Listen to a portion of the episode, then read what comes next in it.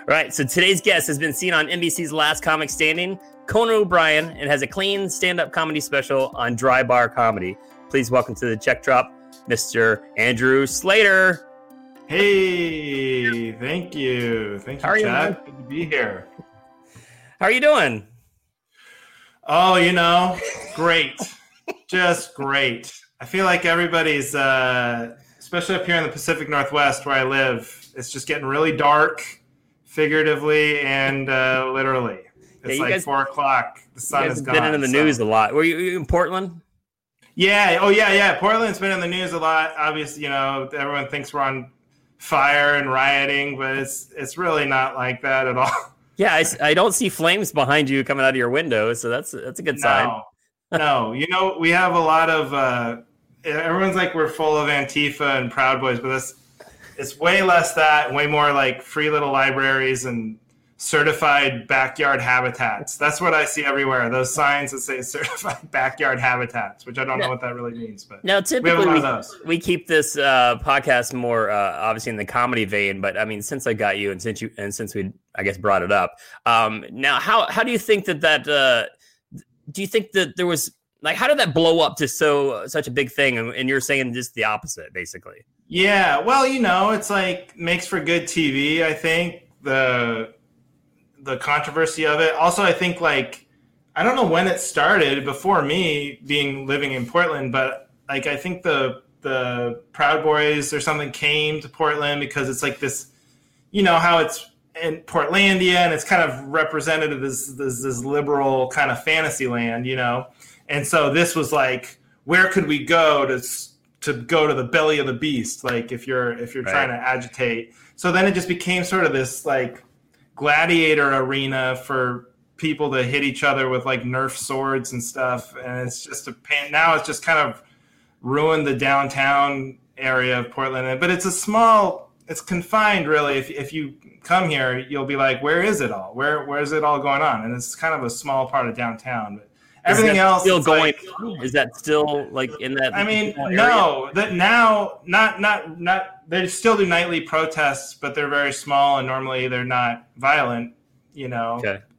uh, unless something happens. But it's, uh, you know, So I keep, don't know. It's, it's Portland, weird how Portland keep, became keeping it weird, kind of- right? Isn't that their tagline? What's it? What's what's it- that? What's it? What's their tagline? Keeping Portland weird or something like that? Yeah, yeah, We keep, we're keeping Portland weird. I think they were thinking more like, you know, Quirky. kind of uh, dog friendly restaurant than like uh, war zone for white nationalists. But whatever, whatever becomes weird, I guess. just just new titles. Yeah, exactly. Uh, so uh, so are you doing okay through the whole pandemic? I mean, uh, how like how's your comedy world? Comedy World is uh, okay. Obviously, I'm with everybody else. Gigs getting canceled and everything. It sucks, but um, I've kind of fell into these uh, virtual shows uh, for. It's kind of like half charity, half corporate, raising money for the food bank. It's called Stand Up to Corona. Yeah. So I get to do a fair amount of those a week. You know, they're not. It's not enough money to like live off of long term, but it. I more like it because it makes me feel productive. It's like, you know, you get a couple bucks, you do a show. It's like usually ten minutes, and and then you can say you raise money for uh, the food bank, which is a good cause right now. So that that has been like my main source of comedy lately. And then like you, I started a couple podcasts and uh, try to stay busy with that. And then we were talking about this before we jumped on, but I really view this whole pandemic is like an ast- like a meteor that killed the comedians, you know. And you just want to be one of the one of the species left standing Right. when the dust cloud finally settles. Like The, Whatever that the is, from platypus of uh, of the uh, the of platypus. Be a, be a, that's our bumper sticker at Summit. Just be a platypus. Find a way to survive. Yeah. Sur- We got it's like the NCAA tournament. You know, it's like survive in advance. You know, you just you don't have to win pretty right now. Just win ugly. Yeah. Get through it, and uh, there'll be better days. You know. Now, now I've heard so many people say this to me, um, and it's like, man, like you just wait. Everybody wants to laugh after this is all over. Like, and yeah. and you're like, I wish I had a nickel for every time they've said Yeah. that. No, it, literally, No. I wish I had a nickel because Right. I'm not making a nickel off this podcast. So it's funny to hear that, and and it's kind of like a recession, I guess. You know, you although I hear today was the biggest day of the stock market ever, eh, which I just think it still baffles me that like that is Yeah. actually happening or can happen during a time where you and I are talking just to talk because we you I'm having I'm having trouble selling live comedy and you're and you're not really allowed to do it so much. So um Totally. Um, yeah, I think like well, first of all, the stock market is not. I don't think is represent representative of the economy. You know, as a whole, uh, especially for stand up, it's never really been an accurate measure of how well I'm doing as a comedian. like, you know, the Bush the Bush tax cuts didn't really spurn on my open mic donations when I was in the early 2000s or whatever. But like I I uh, um, I don't know. You know, I like I said, I think like it is like a recession. It's like hard times, you know, but like I said, I think you just have to find a way to matter for the next Right. six months. And then I don't think it'll be so what you were saying, like people are like, Oh my God, people are gonna be and my wife has said this too to kind of pick up my spirit. She's like, Oh, it's gonna be like people can't wait to go out once they get this vaccine and your comedy clubs are gonna be packed and it's like I don't know. I think it's going to be the same. It's going to be like it was before the virus. It'll Right. be, an, you know, it'll be a bitch to get people to come to shows. It was before. It'll be after. But I'll take the same. I'll take it like how it was. Well, Yeah. if you if you can get that much money, you, you not- do you feel now like going back in that it's going to be a little dip in the uh like the clubs per se because the clubs are kind of the baseline of like uh, you know who sets the the market as far as you know. Do you think that people are like, hey, we haven't had shows in the last nine months, and hey, can you do this now for X amount of money when I know no normally you used to go in at this amount of money? Do you think that there's going to be I a lot of that going on? Yeah, I think everyone's going to take their shots. You know, Yeah. like I'm sure um, everyone's feeling it. So everyone's going to go, can we do this and get the comics for less? But that's where it's up to comics and, you know, brokers of comedy and stuff to go, hey, we all felt the pain on both sides. Okay. Right. Why would, why are we going to take less? You're not going to charge less for tickets, you know? I know with um, like these cruise ship comics uh, are they're already talking about like what it's going to be like going back and and I'm sure you know the, I don't know the exact plans or whatever, but I'm sure cruise ships are going to try and squeeze the comics and go because I haven't worked and it'll be like a year by the time at least by the time they get back on Right. and I'm sure they're going to squeeze them and say, "Hey, you know, we we only got 50 billion dollars from the federal government.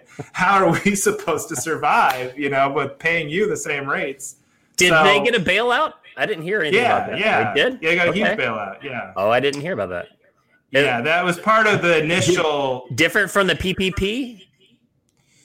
Uh, I think they got like Uh, the same way the airlines and a few other industries got like a specific carve out of money. I think I think that they got that too. Got it.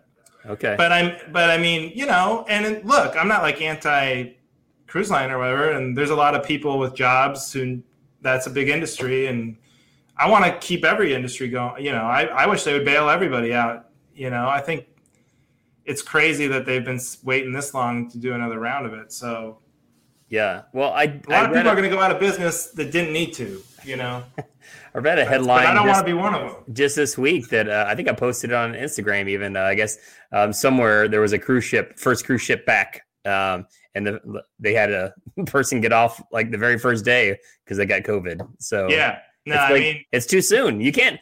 The fact that they're going out without doing the vaccine first, that that kind of and we're so close and like you know with this again with this positive vaccine news it's like why are we going to rush these next two months?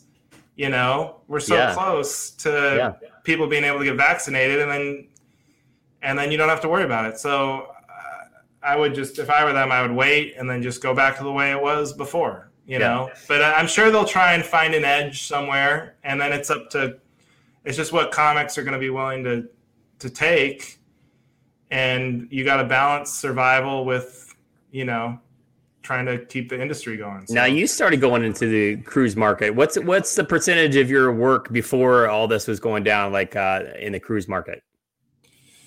Uh, I mean, I would do ten to twelve weeks a year on average. Okay. On on a on a ship. That's like and only for one. That's like twenty percent. Quick math. Yeah, yeah. I, I, yeah. I mean, the money's good, so it's it's an, just because it's only twelve weeks, but it it outpaces like club work and stuff like that because of the money. But yeah, I'd say about twenty percent, and um, you know, and then I. It's so funny though because even when I was doing it, I would always tell myself because the money seemed the money's really good, and whenever I get a gig where the money's good, and it's the same with colleges too. I in the back of my head, I'm always like, okay, but you got to diversify. Like you don't want to be right. like a, a guy who is like, oh man, cruise ships pay a lot. I'll just do all cruise ships and then I'll be rich, you know? Because in my head, they like one person could take this away from me, and I said just one person can go, ah, we don't want to work him anymore, and then you're done, you know, with that with that cruise line. And there's only like two or three of them that you want to work. So uh, in my head, I would always go, they could take this away at any second. What else do you got? What get your stuff on Sirius XM, get your stuff. Yeah. Like have other revenue streams all the time because you know, you want to have stuff they can't just take away from you on a whim. And I should have been better, you know, 10 years ago about building out a podcast and follow, you know, working on an online following. But I was, I'm always, I'm more of like the like bricklayer type comedian. I want to write the joke. I want to do the gig. I want to cash a check, you know, and I, I don't always want to think about it in this big picture. But as I've gotten older, I think I'm definitely, and during this pandemic, there's nothing to do but think Right. For sure, I'm trying to think like, okay, have some revenue streams. No one can just take away from you because they don't respond to an email. Yeah, you know, well, I've often told comedians that uh, the the spokes on the comedy wheel, like your wheel doesn't go around very well if it's only got one spoke. So if you can right. get all the different, I always say the five C's, you know, clubs, colleges, corporates, cruises, churches. Uh, I mean, those are kind of like you know the all the you know main revenue streams for that. And there's obviously other ones too, like you said, like social media ways of uh, generate income with uh, that and like uh, XM, Sirius, etc. But uh, as far as performing live stand up, those are the main. And and if you can diversify and do that, yeah, you definitely help your chances. Uh, not in a pandemic year. I mean, that's right. Unfortunately, that was the one thing, right? That nobody knew that left hook that just we just got all sucker punched. And I used to joke with my wife saying, "What is?" I knew like it's so weird, like out of the box thinking that I'm always as a business owner, what's next? Like, how do I always stay, you know, ahead of the game and such? And I've said this a couple times on this podcast, like just that, like what what was the one thing? Like, and I could never think of it. And the only thing I could always think of, like, I was like, maybe um maybe the holograms will take over and nobody will want yeah. to see live stand up. And that was it. My wife's like, no, that's stupid. Like they're always going to be live. People want to go out and see live events. Like, yeah, you're right. You're right. And then I'm like, oh, pandemic. Damn it. We didn't think about that one. So now yeah. writing it out. So well, no, and I I talked to a dude on a, I remember talking to a kind of an old timer on a cruise ship one time, and he was like, because I said that same thing. I was like, you know, in my head, I'm always like, they could take this away any second. What am I doing to diversify? And he goes, you know, it's good you're thinking that way, but he also said, in my experience, this is the one industry that's recession proof and he was talking about specifically i know like clubs wouldn't agree with that but he was talking about specifically cruise lines. He was like the money's been the same or you know my rate has never gone down. Uh, we i've gone through a million different recessions and you know whatever slow times. And he's like it's been about the same the whole time. And so it is funny like they found the one way to really kill live comedy you know and it's it's a bummer. Yeah and just entertainment in general. I mean I th- yeah. I think um I mean I think comedy has it a little bit better off than say like uh the the bands and such. I think that's going to be a little bit more uh, hesitant to they say have a you know an outdoor festival or you know or just you know the you know every summer everybody every major city has like that outdoor shed right that has yeah. like 10 12,000 people that they bring in those kind of mid-tier bands with a couple other ones and, and you know they're half of them are sitting there in, in the overpriced seats, and then the other ones get the uh, the twenty dollar Groupon's uh, and lawn seats that I always get. Um, but you know, Right. I think people are going to be so hesitant uh, to go do that. Whereas I feel like something more in a smaller thing like the clubs and such is going to be uh, more beneficial for the stand ups before longevity for like these other bands. And you assume like say say like the Mumford and Sons of the world and all these other big name acts they're probably doing okay and they, they can you know ride the wave a little bit and financially but they do have employees and and all those mid-tier bands all the way down the line you wonder how many of those bands are going to break up i keep thinking Right. that like all these bands that you haven't heard from in a while and then you're like they're not releasing any music and and then or you know it forces them because you know with music it's like you even have more opportunity to like make money digitally i think you know and it could force them to just go not break up like hey guys we got to record some new shit. We, got- we didn't Right. think we were going to have to write another new song for the rest of our lives. We might have to write a new song. Right. You can't you can't if you can't tour off your one hit wonder i mean right. um We what are you gonna up with do? a second hit yeah you got and that's going to be pretty hard i mean i i can't i mean i i'm trying to think of like a something that like a hit song that's come out of the last like nine months know. other than I'm, uh I'm worse than you are I, i'm like, so out of it wop but maybe I, I, I, uh, it's funny you said the thing rap? about tears. Right, right. it, it- it's funny you said the thing about tears with music because I've been thinking a lot about, and I and I Roy Wood uh, said this in an article or something. I remember reading him in print saying this. He's like, when these clubs do come back, uh, they're gonna book big acts for small venues because bigger acts are going to not be allowed to play huge theaters or whatever. So they're Yep. going to be desperate to tour. So they're going to play the smaller clubs. Now, where does that leave the middle tier headliners and stuff? Because it's going to leave you without any bookings, you know, for that whole, and then it's going to be backlogged for a whole year. I mean, I have like six clubs that canceled. And at first I was like, oh, I'll just get those rebooked. It's like, they're not going to have, you know, a spot for me for another full year probably. So again, like Yeah. I think comics, especially if you're in like a middle tier headliner space, clubs have got to be like a you know low on the list of your plans as far as how you're going to make Right. money in I've- 2021. I've said that a few times uh, over the last 23 weeks as well on this podcast. Uh, just the same thing. It's a, it's a pecking order. So you know, just I mean, Bill Burr used to go go into 3,000 seat venues and sell them out, and obviously, again, that's not going to be prudent to go in and do that before the world gets back to somewhat normal. So just that he's going to want to work. So he's going to call the improv and go, "Hey, I know it's only 400 seats, and like."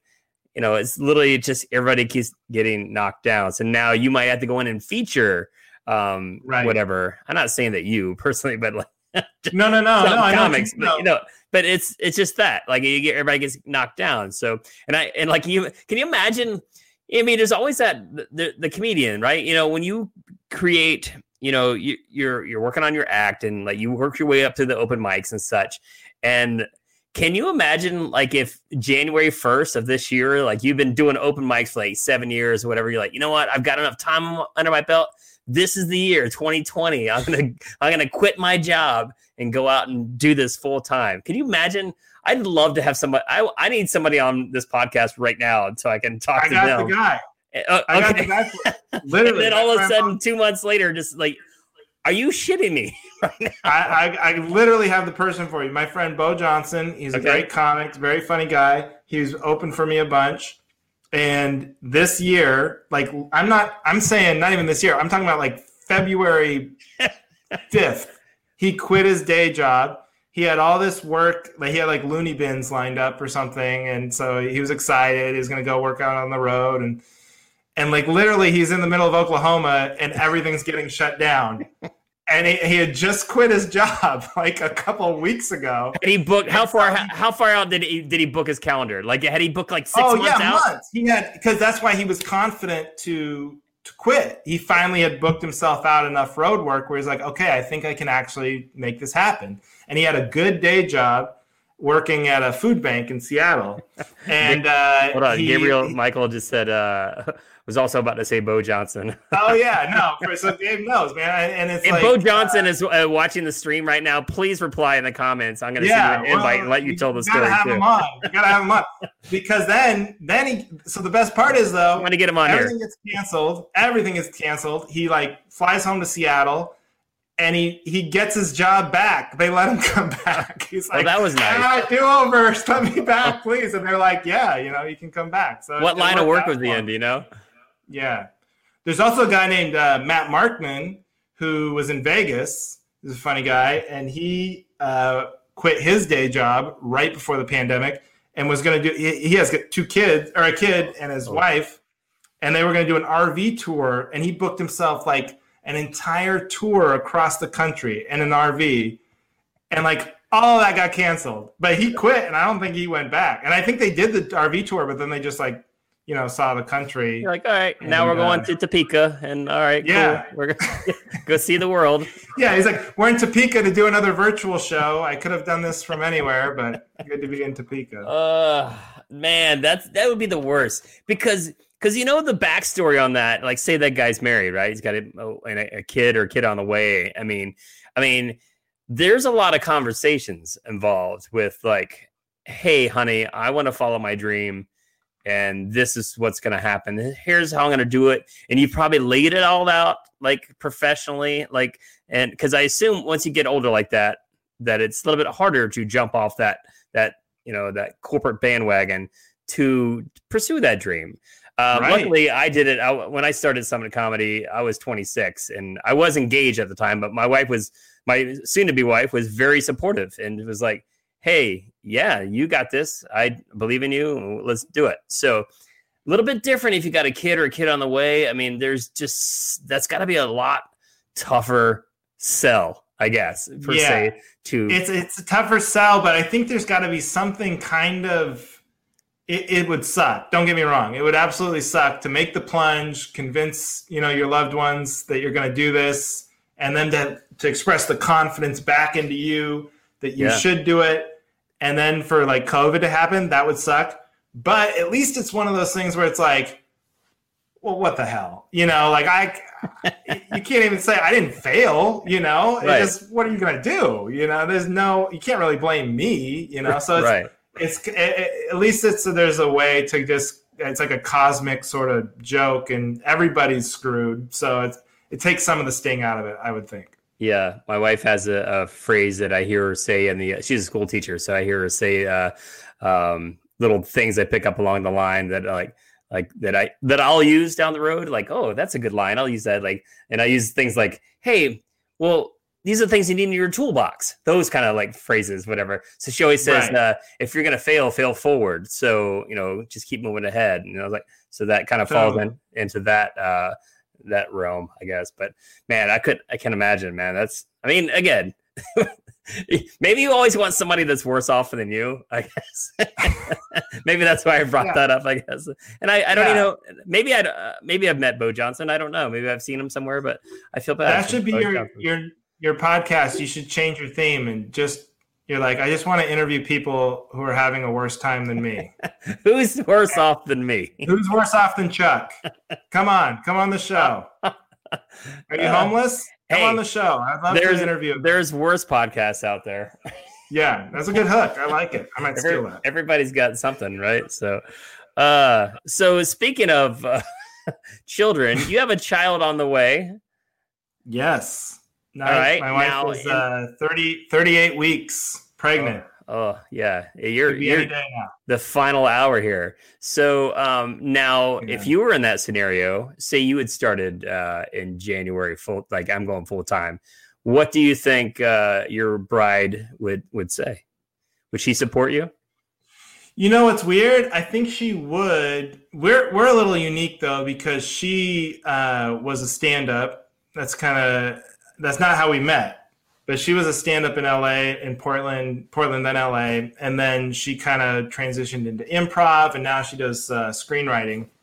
And I think that because of that, and because we've both lived that kind of starving artist lifestyle for a really long time, you know, this is like it's scary not having like to see on the calendar how you're going to make your money for the next six months. That's very yeah. scary.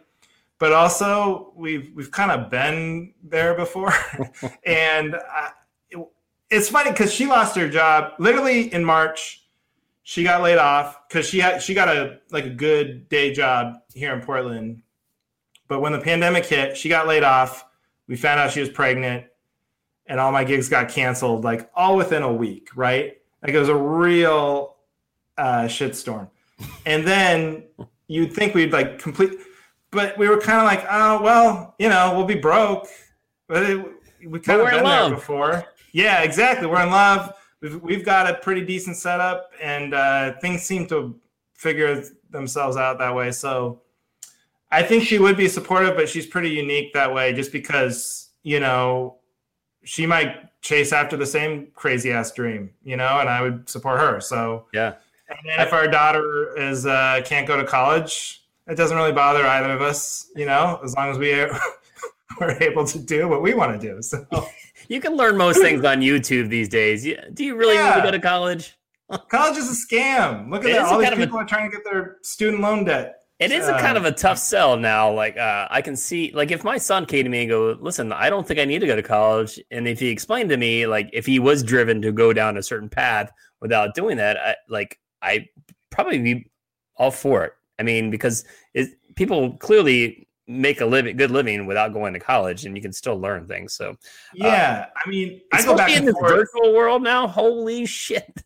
I mean, my son went to. He's a freshman in college, so he um, he's no longer at college. He came home. I can tell you though, I the, the amount of money that I'm saving by him not being there, and granted, I know he's not having the college experience that you know we all did who has right. gone to college, um, and that does suck for him. Um, but the amount of money, extra money that you put into that program, to it's it's baffling. So it's kind of crazy to like see this now, and and I'm like, all right, well, at least we got a, a, a not a free year, but like a, a highly reduced uh, rate for the first year. So, so they are changing the money because they're not having on-campus activities.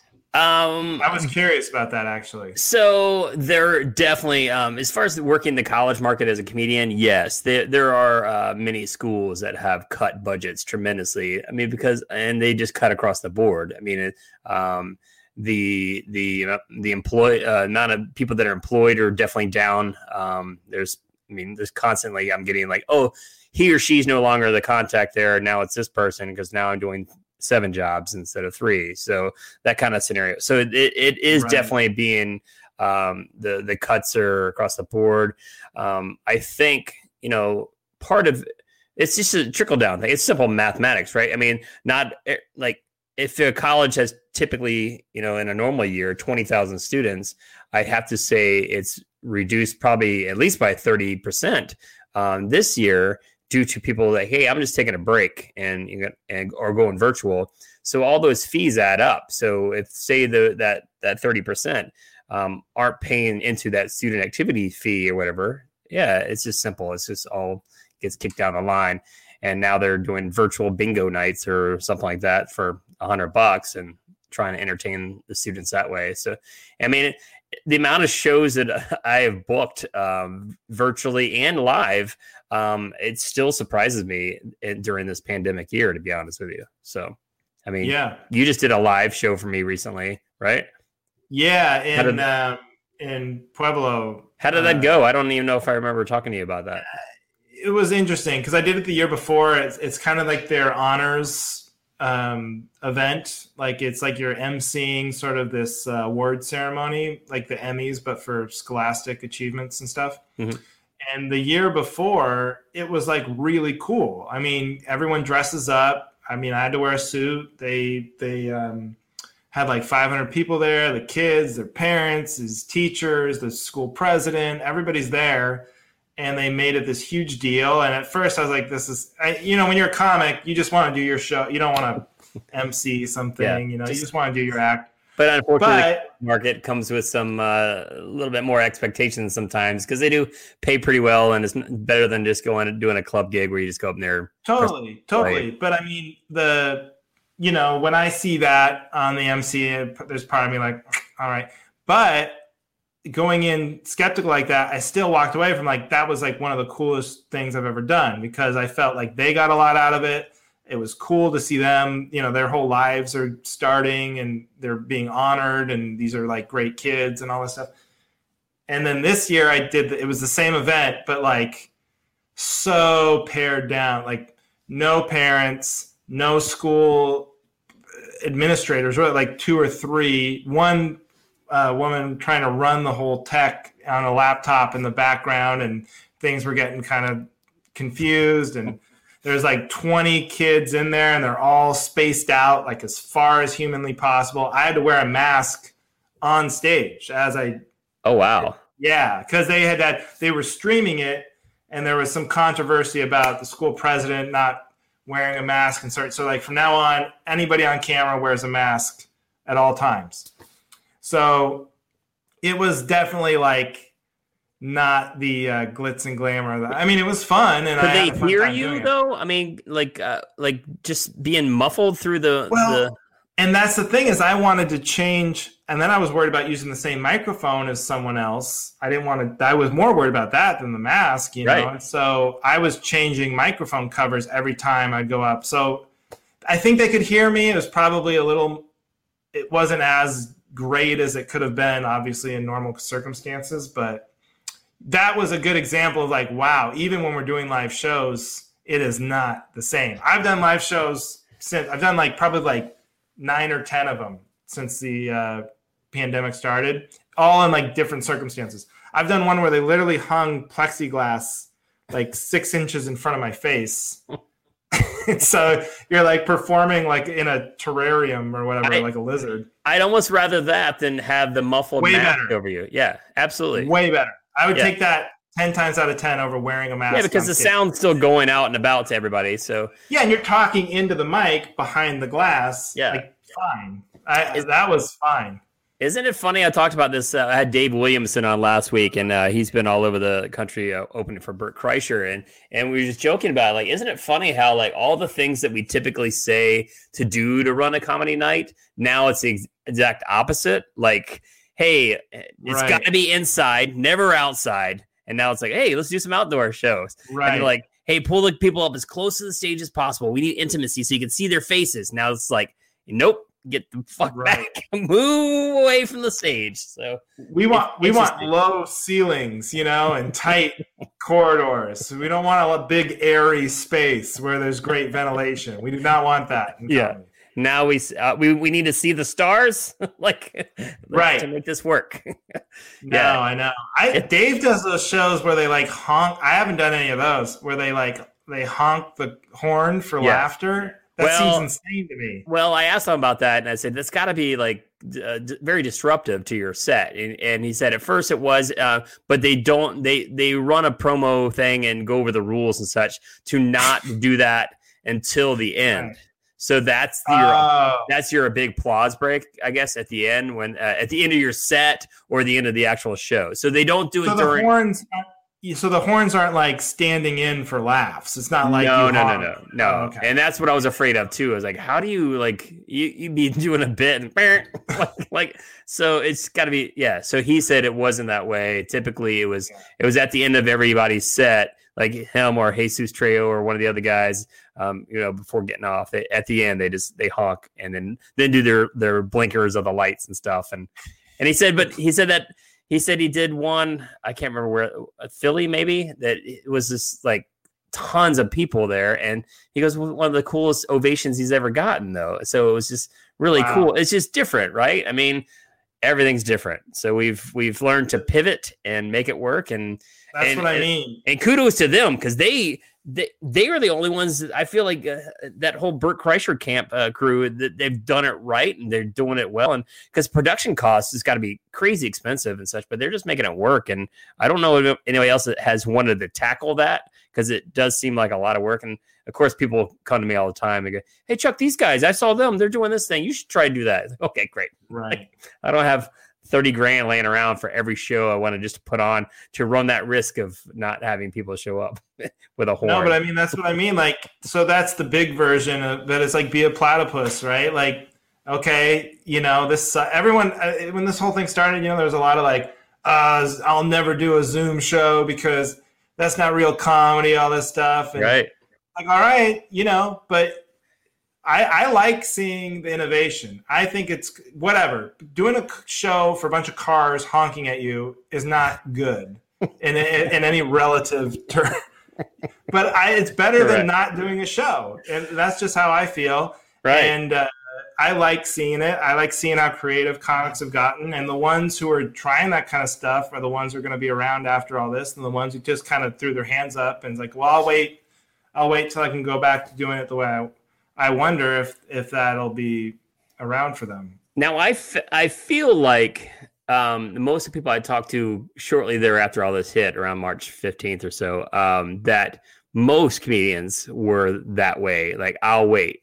Did you ever have that like like a week or two or a month, or did you just immediately like pivot? Were you smart enough to get ahead of the curve and to to change and pivot or not? I was I was not smart enough to go, oh, I'm going to do virtual shows and I'm going to, but I was panicked and I was open to any idea. So, like, yeah. I got approached, like I said, that stand up to Corona thing, I got approached with that pretty early on.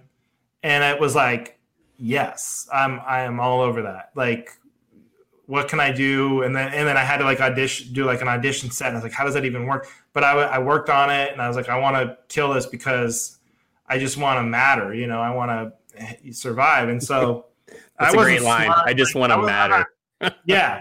I don't, I'm not like a, you know, forward thinking genius. Yeah, like I'm pretty old school, just like I said, nuts and bolts comic, but I, I also was not shooting down any idea. Like if someone had a weird idea to do, I was all over trying it because I was also in a situation where my wife was pregnant, so I had to be like extra extra careful about any live show, even like the outdoor shows. Yeah. You know, the few that I've done, I mean, I'm wearing like the good N95 mask. I bought a face shield, you know, for when I had to fly, and I had the mask and the shield, and like, so I, I went like balls to the wall safe. And I wasn't going to just do random shows for a couple bucks here or there because it wasn't worth the risk.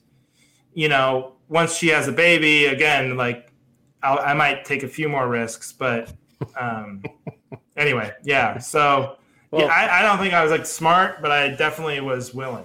Yeah, I uh, again, I I, I, admit when I do things right and, and wrong, and I uh, do admit that I did that wrong. I did the uh, hey, I'm gonna sit yeah, around. I'm gonna sit around for three months and not do shit, and I'm gonna golf a lot and and um and just wait for the world to start back. It wasn't quite three months, but like it was. I was no, very, I was very vocal about it. Even even some of my peers, and I was like, it's it's not the same, and I just couldn't get past that. We all knew it wasn't the same. I couldn't yeah. get the past uh, get past the the the factor of selling an inferior product that was um, something I couldn't get past because in my soul, like I knew it was an inferior product, and and I don't care what anybody says. I still back that that it's not the same and it's not as good. I have right. seen some really good virtual shows, um, but as far as it being an inferior product as opposed to a live event, of course, the people that the ones that I do have seen put on a really great virtual show, their live show is 10 times better. So it's like just that. So right. So it was just once I got past that and with some poking and prodding and, and self-reflecting, I guess it, it, it worked out pretty good. But if I had just had those six weeks back, like, cause it would happen like, you know, I mean, you know, the college market's pretty big for uh, Summit Comedy. So, like, I had so many bookings that were canceled between March 15th and whatever June and whatever. So, it was banana. So, if I could even have twenty percent of that bag. Holy shit, that'd have been nice. yeah, but I mean, in fairness to you, because yeah, we had a conversation, you know, and I was, right. I was, I felt like I was poking at you about it a little bit, but in fairness to you, no one knew really how long this was going to last. And you're right when you say it's an inferior product. It is not anywhere near as good, you know. So there, I think there is some like legitimacy to going. I want to protect the brand. I want to, you know, I don't want to just slap. And you have to worry about it a little bit more than like individual comics because you're like, I don't want to slap our our brand on on just anything, you know. Right. Yeah. Now we're leaving it up to because like sometimes, like I said, when I do these other ones, they get reviews like, "Oh, the comic was fine, but the internet connection wasn't very good." Right. you know, so yeah, you're like, easy. of all the things you got to worry about now, and that can screw. That can be the most. I would much rather watch a comic with mediocre mediocre jokes with a good internet connection than try and watch someone like stuttering every you know that is you, like infuriating to watch yeah you so. plan your whole event like a week out or so and then all of a sudden there's a like a hurricane coming up through the coast or whatever you're like son of a bitch like and it's knocking oh. out your internet and such like you yeah. can't win you can't has, win it, on that theme like it's been such a cursed year because it, i'm here in portland and i was uh, helium started running uh, the comedy club in town started running like an outdoor comedy series. And I was like, okay, here's something I can finally do. You know, I can be a, uh, I can get finally get these people in Portland who like me. That here's a show, here's a show finally, and I can record it and get some new content online and all this stuff. And then they canceled the outdoor show because the wildfire smoke was so bad. so it's like we can't go inside, we can't go outside. There's there's nowhere safe to breathe right now. uh, it's good times. I mean, yeah. vaccine's right around the corner. Like, and the and the world's settling down too. I think. yeah, no, I know. I I think it's like you know we it's we I don't know when the peak. They'll say the peak was. I feel like we got to be close to like, and I'm not talking about the peak of the virus. I know that we're in like a really bad spot with the virus right now. I'm just talking about like the peak of the darkness feels yeah. like we're either at it or just past it. Yeah, or we're just getting used to it.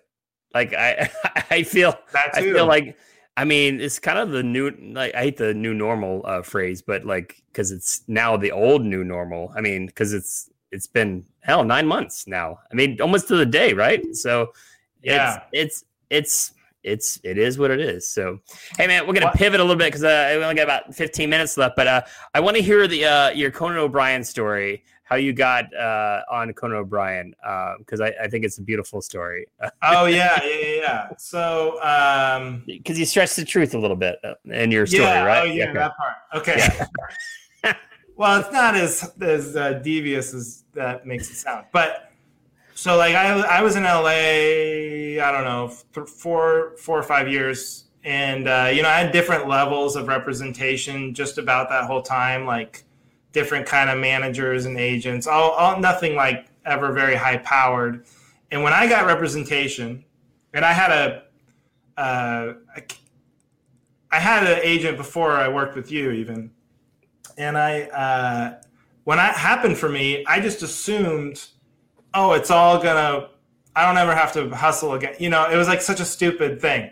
But I just thought, oh, my agent will book me now. So all I have to do is do the shows. this is great. I don't have to. I mean, imagine thinking about that really, like as a comic. But that's really what I thought. Is once you get representation, you don't have to book yourself anymore. And it just could not be for any comic listening to this. Please, that is not the way it works. Even the most famous comic you know is hustling up shit for themselves all the time. And also let the audience know that uh, Chuck Johnson wasn't his exclusive uh, agent for everything uh, his workload. no, no, no, no, no, no. This is like anyway. So people can be like, Chuck didn't book him very much. no, no, no, no, no. But that's that's my point. Is you do a great job, right? Like Summit is. I mean, not even take the bias out of it. Summit is considered one of the top or the top college agency, right? But even if you get Summit, would you want a client who just sits on their hands and goes, "Oh, now Chuck's going to book me for everything"? No. How yeah. hard are you going to work for that client, or that not that client, but that comic, versus the comic who goes, "Oh, great, I got Chuck now," and then continues to hustle their ass off. Yeah, the uh, the uh, Jerry Maguire phrase "help me, help you" comes to mind right. quite a bit. I mean, it, it's a. It's so if a, they're getting you new tapes all the time, and absolutely. they're getting you, you know, and they're like, "Hey, you know, I worked at this college, and this kid really liked me, and he goes to this school." Talk to him, you know what I mean? Anyway, yeah. So I had that lazy kind of mindset, and finally, I realized, you know, I was like, "Man, you know what? This is not working." right? Like I keep waiting for this for this guy or these people to make me famous, and this is not working. So what I did instead is I had my friend Ryan. He worked in television as like a production, uh, mostly reality, but he worked in production. He was like the, kind of this slick talking New Yorker, you know, like uh, very very uh, gregarious, like the opposite of me in like social situations, and I was like, me and my my buddy Brant, we would hike Runyon and we go, you know, it'd be like the perfect manager is Ryan. We can just tell him exactly what we need, tell him exactly what to do, and he gets along great with people, and it'd be great.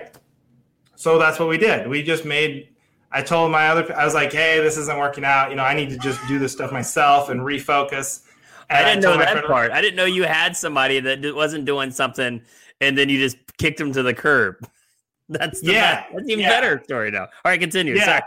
I I fired my manager for a fake manager for for Ryan, whoever yeah. Ryan is. No, but but what happened was is then Ryan he you know he built himself a cool website and he was like okay and I was like Ryan here are the clubs I want to work here are the festivals I want to do here are the uh, you know other industries I want to get into here's here's the late night shows I want to do and email them with my clip you know, because I've been emailing late night shows just on my own because my manager wouldn't do. It. So it's like I would just do it on my own, and they they kind of get.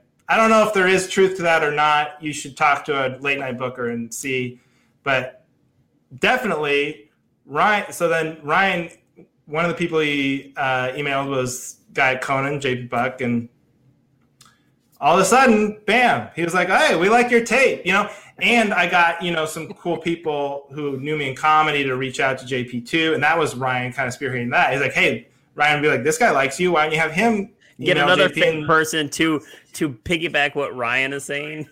Yeah, exactly. These are real people, actual well, real comedians. People, you know what I mean? Yeah, yeah, yeah, yeah, Not real so then, comedy managers. You know, it was like so fat, and the next thing you know, like I'm booked on Conan. And by the way, Ryan's like great friends with JP now. I don't know how much JP knows about Ryan, how Ryan got into the business, but they're like really good friends. I think Ryan went to his wedding, you know, and like Ryan knows JP way better than I do. You're like, like I didn't get an invite to his wedding. Yeah, exactly. So uh, that's what I mean about Ryan. Just like, and like, it's so true. Me and Brant were talking about this. There's no like business degree for being a comedy manager. There's no degree for being a booking agent. You know, right. there's no you're good at it because of the person you are and the relationships you can develop, I think. And Ryan, we just knew would be like good at it. So yeah, it's kind of a little yeah. bit about all who you know and how you just can interact with people, like you said. I always joke with my parents and said, I didn't need to get a college degree to do what I'm doing, obviously, but I needed right. to go to college because I that's where I kind of learned the ropes. I went through the campus activities, and and that's kind of how I got into into this world. And, and I had gone to a NACA my senior year and such. That's kind of when I was like, oh wait, well, all these guys are agents, and I can do that. It, so, it would be funny though if you did this job, especially with colleges, and you had never been to college. You're like, I don't know what goes on there, but this is this well, is my. A- ironically, I don't know if you know the story, but uh, I was hired as Carrot Top's college agent. Um, is my like right out of college, and the, the, reason for that was, hey, this kid's out of college, he can relate to them, and like he can sell them ah. to them. So pretty smart concept you're, on on that. that. So you're like a Ryan. Yeah, I am. I'm Ryan. You're I'm, Ryan. hey, I want to ask you a question though about colleges. Yes. Yes. Because you were before you brought up the Conan thing, you were you said like the new normal a little bit. Yeah. Do you think because the way NACAs for people who don't know the way NACAs normally work, there's like four or five of them a year mm-hmm. comedians and performers fly to a city where students have gathered in that region to watch you perform and then choose who to book. And to me, it always seemed like this sort of outdated way of picking talent, right? Because like you have so much volume of material online, like why do they need to see you in person? Do you think that NACA will will go back ever to the way that it was before the pandemic? Um, that's a really good question. Um, well, I don't know if you, I think you know this, but they did a uh, vir- two virtual conferences this fall. Yeah, I was like a first alternate or something. It pissed me off. Right, right. Yeah. So, which meant nothing basically. So, uh, right, because everyone because, can make that flight. Because actually, it wasn't even. Uh, you didn't have to show up live. You you canned your virtual performance and sent it to them. So there's no way you could be like yeah, nobody was getting bumped to get moved up the list. if you miss that call time, you are a moron. Yeah, yeah. yeah. So ironically, uh, so and that went. Well, let's just say it went um, less than stellar. Um, there okay. were um, I I think um, well I know, and this is not braggadocious at all that um, Summit Comedy got the most uh, uh, comedy bookings, but I mean, I say that with a grain of salt because I think out of the two conferences was maybe 12 or 14 like forms filled out, which haven't wow. all uh, solidified into bookings. I think we maybe booked five out of those. But um, so was it worth my time? I don't know. I mean, it. I I didn't lose money. I think a lot of people did lose money in that aspect. So ironically, this is and I, I hope somebody from NACA is watching right now because um, I've been on an email thread with them the last couple days, and I think they're calling me tomorrow um, because um, I feel like um, so they're doing a they're they have a national conference they always do in February, and it, that's it's kind of like NACA to the tenth power. Typically, that's where they you know all the William Morrises and the bigger agencies, ICMs, APAs, CAAs, they usually go and they they bring in some bigger comedians and bands and such to kind of spotlight their talent and such. Um, they're doing it virtual again, so I don't know if the like how much of a like kind of piggybacking off your question. I don't know how much like are people going to go to that if they just pretty much saw what they're probably going to see and the on the virtual side they just did but my right. biggest complaint was when we when the ruling for submitting as you know you you send in like a 2 minute clip and they judge you from that clip to get a showcase to go perform live so how they did the virtual showcases they asked that it be all 100% live like like you doing your show right here in front of your zoom and for four minutes and then you submit that to them. You can it and then send, you can edit it but you have to send that to them. So my thought was i cre- i had three show four different comedians showcase and i know you know them all. Uh, you know zoltan was one um, uh, francisco ramos jasmine ellis and um, who else? Um, drawing a blank. Um, regardless, they um, they they for I I reached out and said, listen, I think I know what's best here. Let's do a hybrid of you being funny on a Zoom and then kind of kicking back live clips interspersed with uh with just reality, I guess. And it yeah. went over great and obviously it went over great because uh, we got more bookings, uh, comedy bookings than um, than than the average agency. So this time around for this virtual conference coming up, and I, I again I pray that somebody's watching this in NACA land because the, they are trying to tie everybody's hands, saying no, if you submit this time that way, um, we are going to ban your videos and uh. your ah. money will not be refunded and I say that's censorship. So I my thoughts are so again, I'm only bringing this up because you asked. And uh, no, I'm curious. My, my thoughts, my thoughts on that is like it's our money. It's Andrew Sleighter's money. It's everybody's who's submitting to said conference. Let us submit how we want to submit and have our hands tied to how NACA thinks we should submit our talent. It's ridiculous. It's a form of censorship, I believe. And they their and their response was these colleges said that they thought it would be more representation or representative of a virtual show. And then I responded again today, hey, guess what, NACA? 50% of the shows I'm booking are live. So what do you what do you you don't right. know my business i know my business we know our business better than uh, people sitting in an office at naca so i would say i would say like if you're i could see them saying we're just going to do everything live like no can nothing we want to see you how you would do a show live for us right.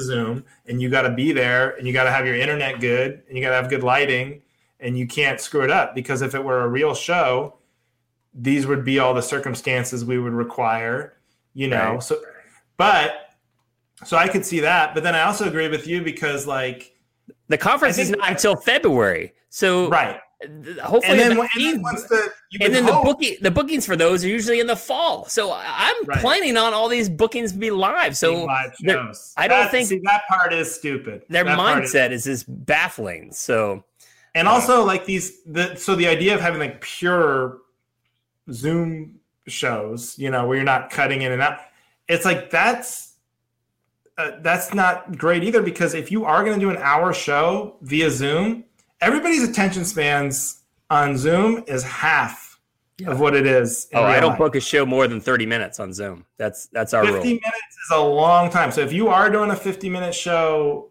I, on I, Zoom, you got it. You better be cutting in or doing something different, you know, in between to keep people's attention yeah, I uh, I don't book anything more than thirty minutes, and then for the colleges, I, I book uh, thirty minutes followed by fifteen minute uh, virtual Q and A and meet and greet. So I mean, because yeah. anybody, I mean, can talk for fifteen minutes about ourselves. Hell, we've been doing it for fifty six. So right, so, I mean, like, so that aspect is different than just you trying to create their attention and making them laugh for an hour. So uh, once yeah. I did that, I think a lot, and the schools actually kind of like the the engagement factor of that meet and greet afterwards and the Q and A. That like, all right, we saw this person perform, and now like, oh, now we can ask some questions and personal, and you know, what's it like being on on the road and all that stuff. So right, yeah, it's a good transition, I think. But you're spot on. The the attention uh, level, uh, it's just not there. So hey, uh, uh we're gonna pivot here one more time here because uh, kind of run out of time here. Um, so we usually wrap up uh, the the end of the show with with like a good story or like a hell gig story, like something that like like what's your go to story? Whether it's your best story um, that Chuck Johnson booked for you, just kidding, or uh, or or uh, I mean, uh, I mean, uh, or just like your worst hell gig story. Oh man! All right. Well, it can be either uh, one. Your best or your worst. I'll I'll do my worst. I I, I honestly, you're. It's funny, like your memory for things that are good, those just kind of run together. But then the ones that are bad always stick out. I did. Uh, I'm, I'm trying to think of like uh, something quick here. Okay, well I'll do like bad heckles. How about that? So okay. one time I did I did casino and uh, the Tulalip in Washington State and it was uh, always I would always bomb, and I was featuring there, and it's so it's like COVID friendly. It was so spread out before COVID. Was, tables are far apart, really high ceilings, and I was bombing, you know, and uh, I was just going along, kind of like in my head, just sort of like, oh, this sucks, so I can't wait to get out of here. But then doing my act or whatever, and I hear this table say something. And I made this big mistake. I was like, uh, "What was that?" You know, you should never never going to repeat it. But it's just this um, kind of an old man, and he goes, uh, and it's like this 80 year old couple, and they're like like slot jockeys, you know. And this old guy's like, "We're not enjoying the show." That's what he's. and then I turned to his wife, who I thought she was like this kindly old woman. I thought she was gonna have something, and she just was like, "Nope." that was the affirmation. No, Just, and there's like nothing I could say. There's no. They said it very politely. He didn't. He wasn't mean. I asked him to speak, and I was like, oh, "They're not enjoying the show." I don't know. How long were you into your career at this point? Oh, like three years or something. I don't know. I used to do this thing where when I first started, if I was bombing, I try kind of just like retreat into a shell. And then instead of going, like you see comics get very confrontational and and like want to go they're bombing they want to find out why like what yeah. the hell what's going on with you people this kills the opposite right i would just go deeper and deeper into like kind of a robot version of my act to like protect myself and then get out of there and i've learned that that's not great it never it never gets if you just go deeper into material while you're bombing you know you're right. never going to find like the perfect joke to get you out of that you gotta uh, you gotta address it you gotta tell them That's a good one, man. Well, Yeah. well, I appreciate you uh, coming on today. I know it was last minute with the uh, change and all, but this actually works out good considering uh, the we didn't want to push it uh, in two weeks when uh, the baby was. I know. play, so- We would have been doing this from the hospital room. Yeah, I don't think so. I think I would have let I would have given you a free pass. I think so. Oh, okay. So, man, hey, uh, kudos and all your success this far, thus far, man. And like, you know, I, I do agree with you. I think we're gonna get over this, and and we're it's gonna come back tenfold. And, Hell uh, yeah. yeah. I like it. I mean, you got you got a baby on the way. You got diapers and shit. You got to pay for. So Oh better, yeah, right? yeah, I know, I know. I'm gonna get my baby on the road. We're gonna come up with some weird virtual act. You can get The the, baby is a you you, and Um, Bo Johnson get you can hop on the hop on the road and two two uh, men and a baby. absolutely, man. Well, uh, I appreciate it again. Uh, good luck uh, with everything with the new baby. I can't wait to see pictures online and such. And uh, and uh, again, thanks for coming out. And if uh, if you're listening and or watching, need a comedian for any event, uh, go to summitcomedy.com. Andrew is available and taking orders. So hit us up. And um, thank you, everybody. We'll see you uh, next week. Thanks, Chuck. Later. See you, buddy. Bye.